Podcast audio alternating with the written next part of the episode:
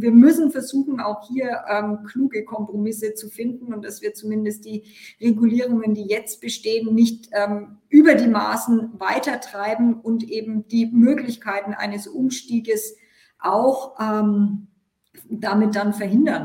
Hello, world. Welcome to the Vaping Unplugged podcast. Everything you need to know about vaping and tobacco harm reduction. Hallo und herzlich willkommen bei Vaping Unplugged, dem Podcast der World Vapors Alliance. Hier besprechen wir alle Themen rund um Tabak, Vaping, Harm Reduction und natürlich auch die Rolle der Politik. Deshalb freue ich mich heute, einen ganz besonderen Gast begrüßen zu dürfen. Uns steht heute nämlich Christine Lüttke zu einigen sehr heißen Themen Rede und Antwort. Frau Lüttke ist Mitglied des Deutschen Bundestags und Sprecherin für Sucht- und Drogenpolitik für die FDP. Herzlich willkommen und vielen Dank, dass Sie sich die Zeit genommen haben, heute mit uns zu sprechen. Ja, sehr gerne. Ich bin schon gespannt auf die Fragen und auf den Austausch. Ja, es, also mit, dem, mit der Frage, mit der ich gern beginnen will, ist jetzt nicht unbedingt unser Kernthema, aber ich bin, ich bin mir sehr sicher, dass viele der, der Zuhörer und Zuhörerinnen ähm, daran interessiert sind, denn es gibt ja jetzt beim Cannabis-Gesetz einige Bewegung. Deshalb würde ich mal vorschlagen, wir starten mal, wo stehen wir denn und, und wie sieht der aktuelle Zeitplan aus? Ja, also wir stehen aktuell ganz gut da. Wir sind uns in den Koalitionsfraktionen in den äh, meisten Punkten sehr, sehr einig. Also man kann tatsächlich das wiederholen, was Herr Lauterbach letzte Woche oder vorletzte Woche schon gesagt hat. Wir sind inhaltlich mit den Beratungen soweit durch, haben jetzt allerdings noch ein paar äh, formale und technische Dinge zu klären, wo was reingeschrieben wird, wie es formuliert sein muss.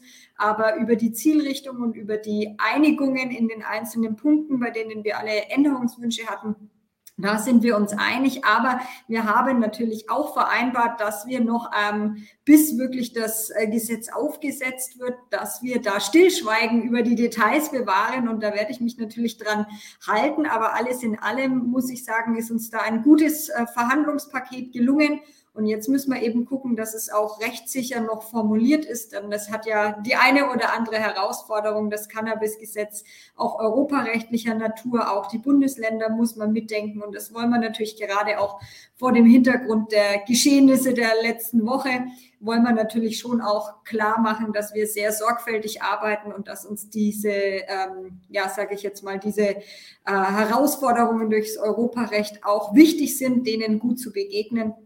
Und das ist jetzt der Stand der Dinge. Jetzt gucken wir mal. Im Moment werden, wird ja, ist ja gerade alles ein bisschen in Aufruhr im Deutschen Bundestag. Ich kann also nicht versprechen, ob es jetzt dieses Jahr noch kommt oder Anfang nächsten Jahres, ob es nächste Woche oder ob es dann tatsächlich in der letzten Dezemberwoche kommt, wie geplant. Das ist natürlich jetzt mit all den Themen rund um den Haushalt noch nicht ganz klar, was die ersten parlamentarischen Geschäftsführer da ähm, sich einfallen lassen für die nächste Woche. Fakt ist, es wird kommen.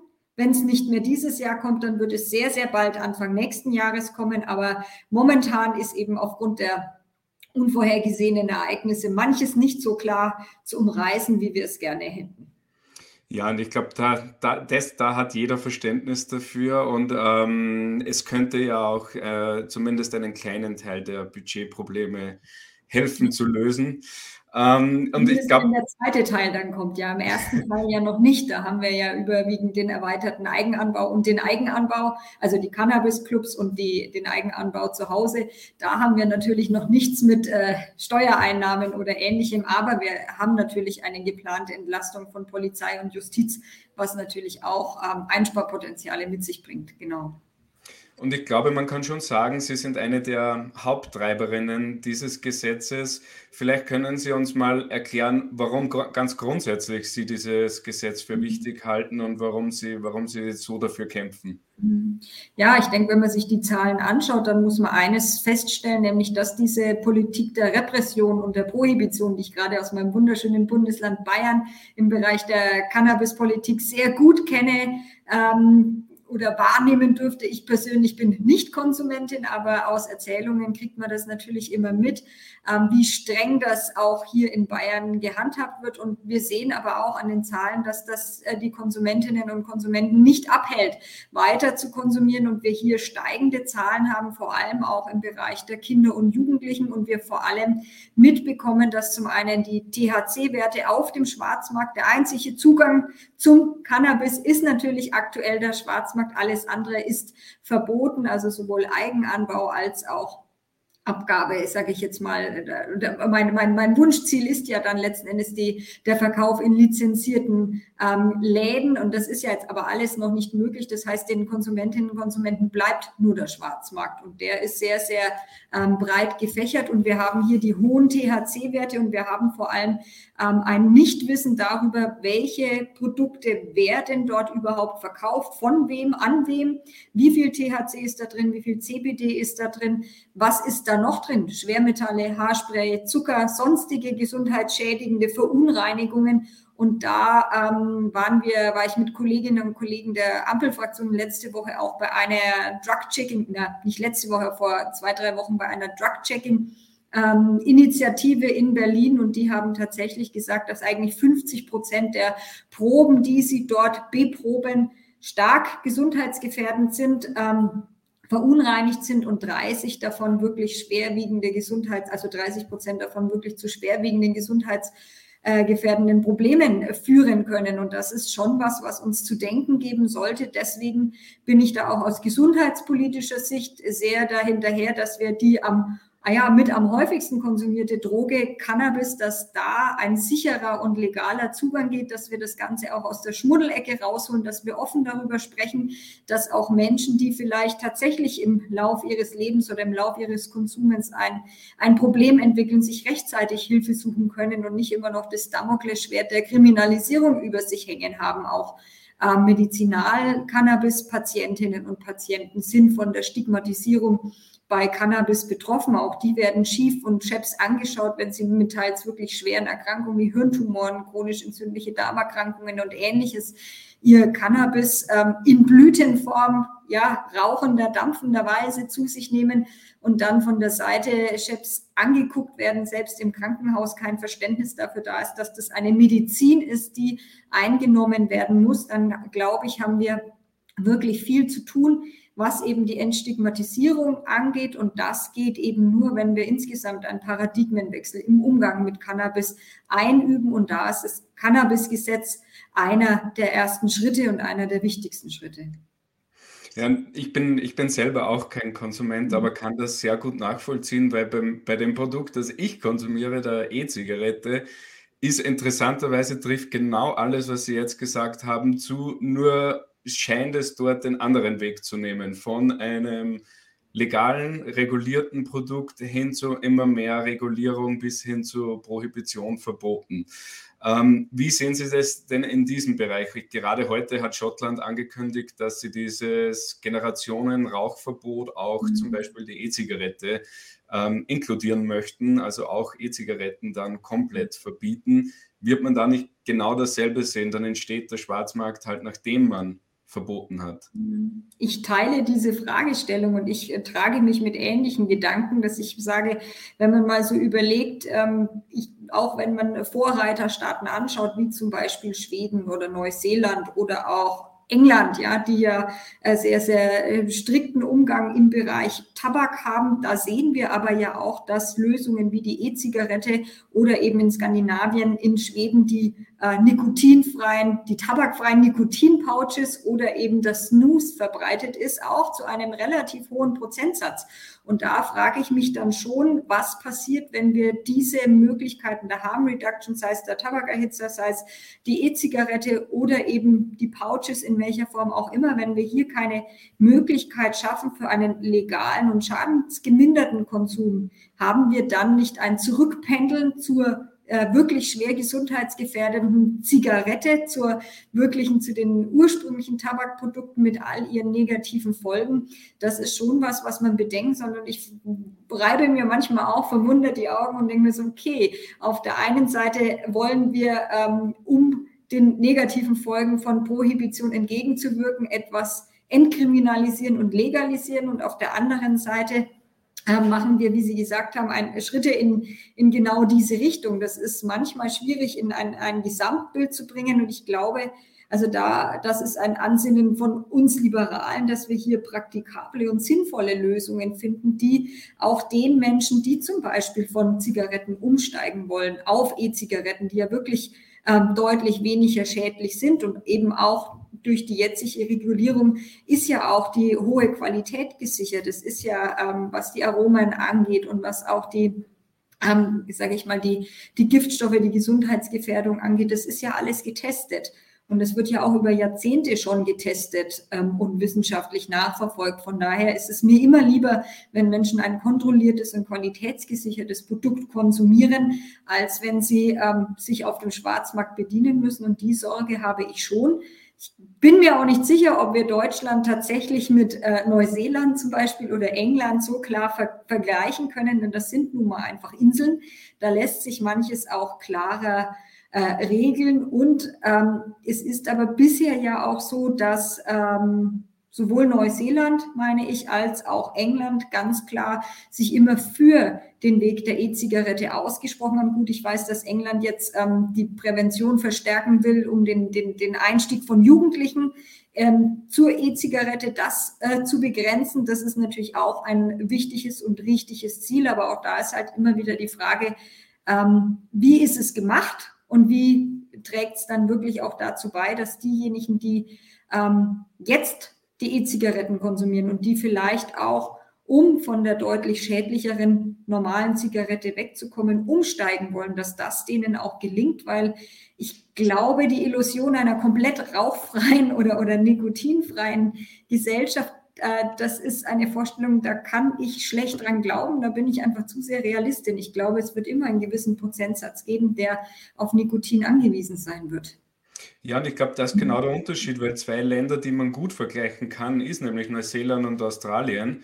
Und die einen wollen eben als Ziel eine nikotinfreie Gesellschaft mhm. Australien und die haben quasi ein Quasi-Verbot für alternative Produkte und das Resultat sind die höchsten Raucherraten und höchsten ähm, E-Zigarettenraten unter Jugendlichen. Und während mhm. Neuseeland eben das Gegenteil macht und sagt, wir wollen Leute weg von der Zigarette bekommen und dafür die, die nicht aufhören können, halt auf, ein, auf, auf weniger schädliche Alternativen oder auch die, die nicht aufhören wollen. Und ich glaube, da ist auch ein, ein Anteil an der Bevölkerung, den man eben nicht vergessen darf. Und Sie haben auch schon gesagt, die, die FDP steht da hinter Ihnen. Wie würden Sie denn da die allgemeine politische Lage im Deutschen Bundestag einschätzen? Gibt es da, gibt's da Partnermöglichkeiten oder steht die FDP da ein bisschen alleine da? Also ich sage jetzt mal, in der Ampelkoalition sind wir natürlich müssen wir schon etwas äh, robuster stehen. Da gibt es ja ganz andere Bestrebungen. Da ist auch eher bei, zumindest bei einer meiner Koalitionsparteien, sehr ausgeprägt der Wunsch danach, möglichst alles einzuschränken und möglichst wenig Ausweichmöglichkeiten zuzulassen. Bei der anderen Fraktion ist es so ein bisschen, je nachdem, wie man fragt. Leider gehört der Sucht- und Drogenbeauftragte der Bundesregierung eher zu der, äh, sage ich jetzt mal, ähm, sehr fokussierten Seite, die eine ganz, ganz klare Vorstellung davon haben, äh, was sie möchten und was sie eben auch nicht mehr möchten. Ähm, bei der CDU, CSU, da bin ich mir immer nicht so ganz sicher, was die eigentlich wollen. Die wollen in der Opposition was anderes, als sie in der Regierung wollten. Das ist immer sehr, sehr schwierig. Also ich würde jetzt mal sagen... Ähm Hi everyone, hold off on the vaping for a second. We've got something very special for you. You ever have that feeling when someone's always saying don't do this, can't have that? Well, Fun Police is a podcast that is all about that. People trying to ban what you enjoy from a beer to a piece of chocolate. It's delivered by the Consumer Choice Center. It's a five part series and it digs deep into why some people so desperately want to ban our fun. Well, Fun Police is easy listening and it's coming your way every week. Uh, now just get ready for a quick preview. Did you vape today? Or drink? Did you have a beer, a glass of wine, place a bet, or eat chocolate? There are activists out there who believe that you are hurting yourself, and that for the sake of the greater good, you should be banned from doing it. These activists are neo prohibitionists. They don't believe in your right to choose, and they have big budgets to lobby governments to restrict your lifestyle. and their actions have real consequences. Prohibition of, of something, whether it's riding without a seatbelt, whether it's selling cigarettes, this creates new opportunities for citizens to interact with the police. Garner, who had been accused of selling cigarettes illegally on New York's Staten Island, seen here being taken down by NYPD officer Daniel Pantaleo. So, this Orwellian sounding FCTC is about benefiting the black market and making poor people pay. I listen to people saying, oh, we don't want to tax the poor. Well, we want the poor to live longer so that they can get an education and enjoy life. This group took public money to create a pseudoscientific amalgamation of studies with low scientific validity to lecture you about having more than two beers a week.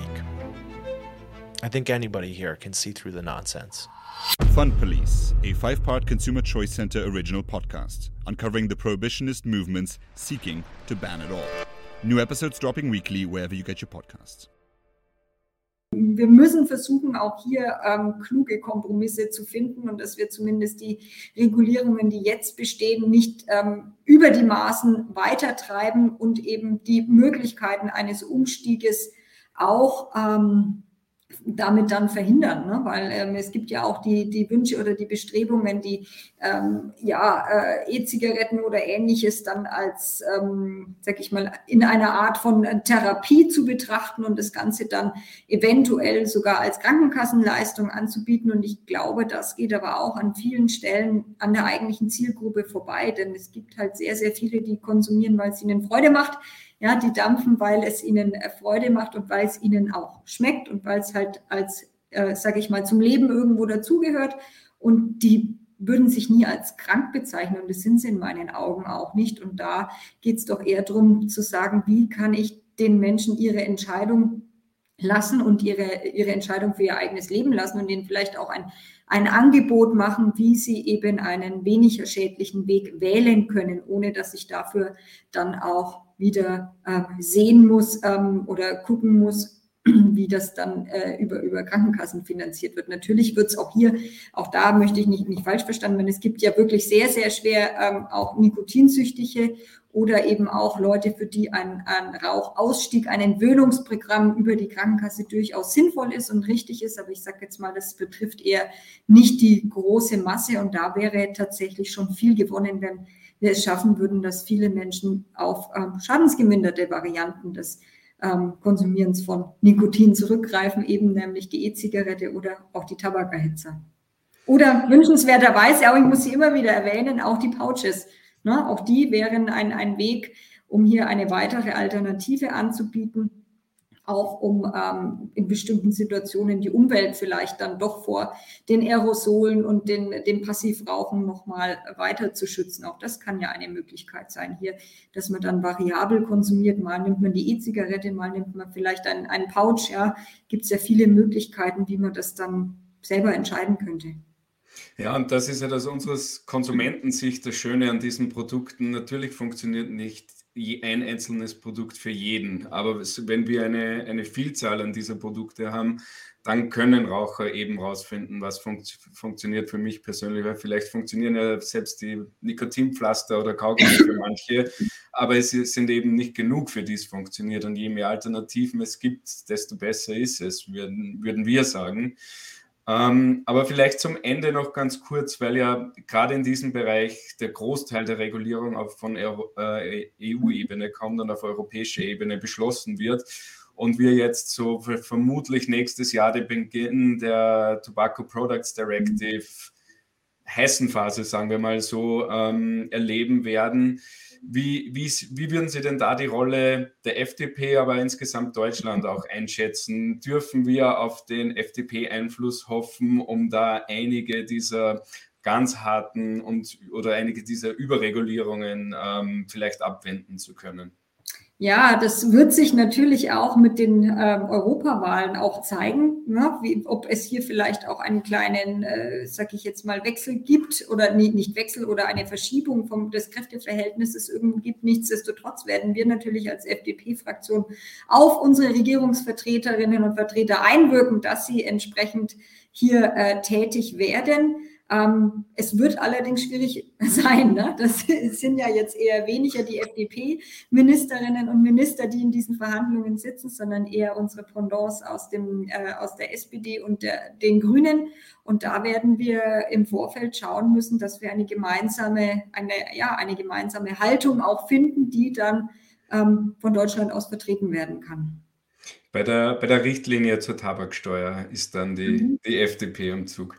Ähm, ja. Na gut, dann danke ich Ihnen vielmals. Ich will nicht zu viel Ihrer Zeit stehlen. Ähm, das war sehr interessant und ein sehr, sehr guter Überblick, glaube ich, für, für unsere deutschsprachigen ähm, Freunde, ähm, wo wir gerade stehen und was wir erwarten können. Ähm, vielen, vielen Dank und danke für Ihren Einsatz auch ja. im Bereich des Cannabis, obwohl es jetzt nicht unser Hauptthema ist, ähm, glaube ich, dass die meisten das sehr positiv sehen. Ja, vielen Dank. Hat mir Dankeschön. Danke, tschüss. Ja, tschüss.